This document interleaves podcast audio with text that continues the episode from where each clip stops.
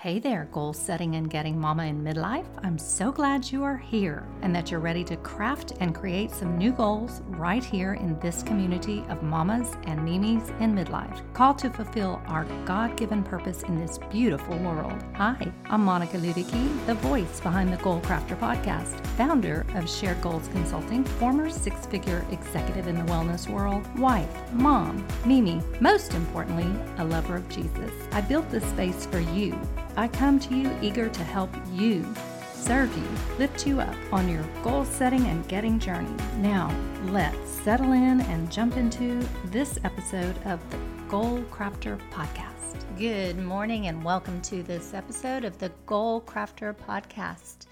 Here I am, Monica, back with you again. Today, let's talk about being transformed. Henry Ford said, If you think you can or you think you can't, you are right. You know, I've read recently that what you love and what you hate, both shall you have. Here's one other thought for you to think about.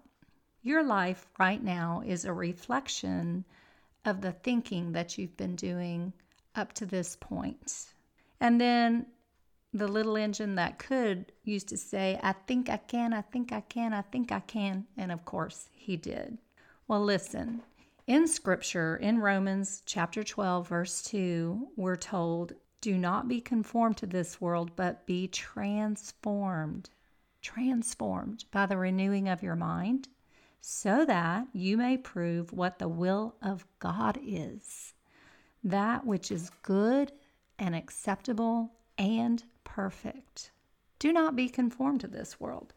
Be transformed. How do we do this? Well, it goes on to say by renewing your mind. But how do we renew our mind? Let me say this. When you find yourself stewing on things that are out of your control, it's time for a renewing of your mind. When you feel aggravated, impatient, disturbed, worried, angry, frustrated, distressed, disappointed. It's time, ladies, for a renewing of your minds. First step is to become aware of the thoughts you're thinking. You know, it's the thoughts you are thinking which will have your mind in some state of turmoil. And I speak from experience. I've got a lot of experience with a feeling of turmoil.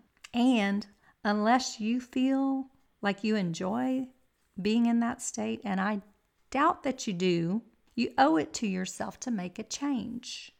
But here's the rub only you have the power to control the type and the quantity of the thoughts you are thinking. Only you.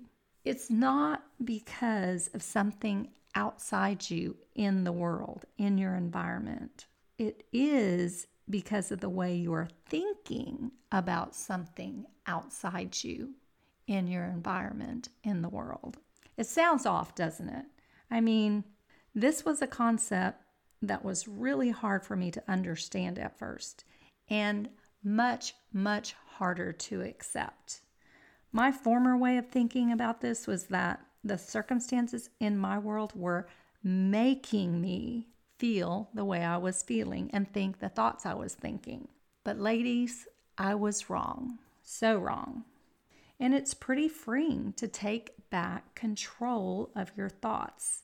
When you do, then you make a giant step forward in becoming transformed by renewing yourself through the adoption of some new thoughts. It's really very, very simple. Be not deceived, though. It's hard to do this in a consistent way, and it requires a lot of self discipline, and it requires the institution or the um, inculcating of self discipline over and over and over. As aware as I am about the power of our thoughts, about limiting beliefs, about emotional reactions, I still find myself stuck, and it happens pretty frequently. Thanks be to God, though, who is faithful to provide a way to overcome. Yes, even the most negative thoughts and feelings can be overcome. We're not meant to be victims, we're not meant to be slaves to negative thinking or negative feelings. Quite the contrary. You know, through studying scripture, we find that we are not to conform to the world. We're not to let what's happening out there influence what's happening inside our minds. Rather, we are to renew our minds, which will set us up for this eventual transformation. So, by putting new thoughts in, we can transform from being aggravated to becoming accepting. We can go from impatience to patience. We can even go from worried to calm, angry to forgiving, distressed to comforted, frustrated to contented, disappointment or disappointed to pleased. In effect, we can choose new thoughts in every circumstance that lead us to feeling better and feeling renewed. And when this occurs, the transformation that occurs puts us in harmony with the will of God. And the will of God, we are told through Scripture, is good it's acceptable, it's perfect. So, as I like to say, check yourself. What situation are you today facing that has you stuck in a pattern of limited thinking? You know, if you can name it, you can overcome it. I personally, personally use a simple technique for this when I notice I'm stuck in a pattern of thinking that really is not serving me. I capture it by writing it down, and then no matter how far out it seems, I write down the opposite thought. Yep, that's right, the opposite thought, which is usually a much more positive thought. For example, for my latest big goal of finding my mom a new home, I had four thoughts that were spiraling around in my mind. And it was, you know, dragging me down. My energy would kind of sink down. I could feel my, I could kind of feel a pit in my stomach or I don't know, this agitation in my spirit. And uh, I finally sat down and took my own medicine, right? I practice what I preach. So I wrote down some of the um, main thoughts that I noticed I kept having over and over. And uh, here, here's four of them homes I uh, homes in our target price range are scarce. Homes in this neighborhood that we really wanted mom to be located in are scarce. It will be hard to find mom a home that meets her criteria.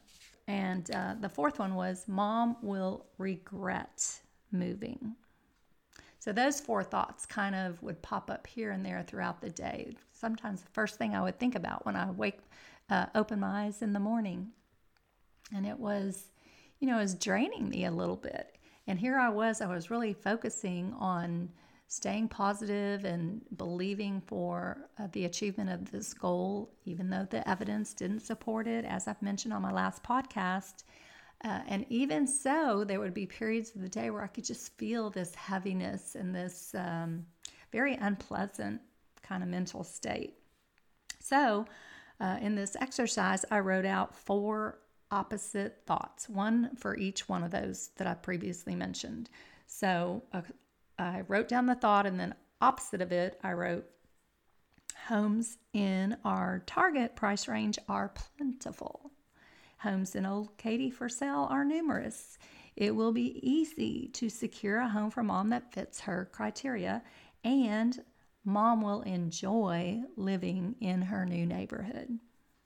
Now, here's what's true. As I wrote these new thoughts to believe out, my state of mind started to shift. Literally, I began to feel a little bit lighter in my spirit, a little bit uplifted. And it was just as easy to believe the replacement thought as to believe the thought that was inspired by the circumstances out there in the world. I just chose not to be conformed to the world and chose to start believing new thoughts. I say it was easy. Actually, the choice to believe them was easy, but it took a lot of mental discipline to focus on those thoughts, lots of discipline. And here's the truth when you choose to renew your mind and be transformed, the world, aka your family, your friends, the people that you, you speak to it about, they may tell you that you're foolish, or they may indicate that you're childish or worse. This happened to me. Who cares? It's your mind, it's your thought life. If you think you can or you think you can't, you're right. And in the end, what happened? In this situation, we completed the goal and mom got her house in the neighborhood we wanted under the asking price, fitting all of her criteria. So, you know, it all worked out. And on the journey to it working out, let me tell you, it felt so much better. It was so much more satisfying to achieve it from a place of renewal, of being renewed than from a place of being conformed to what was happening out there in the world. So, today, I pray as you go about the task of working on your biggest goal that you will be able to take this message to heart, that you will be able to rely on this scriptural guidance that's provided to us in the Bible, and that you will experience transformation through the renewing of your mind. In Jesus' name, amen. Ladies, I can't tell you how much this stuff works if you work it. So I really hope this that you find this helpful. It's been so helpful to me. So with that, I'll sign off and just leave you with this instruction. Go out and get your goals. Did you enjoy this episode of the Goal Crafter podcast? Or do you know a midlife mama who needs a boost on her goal setting and getting journey? Well, take a screenshot today and share this with her and with your community. And don't forget, I really appreciate it when you take time to give me a review. Want even more? You can find me at sharedgoalsconsulting.com, where I frequently add free resources to serve my fellow goal setters and even post up a few of my favorite photos of my munchkins. That's it for today, mamas and mimis. Be blessed.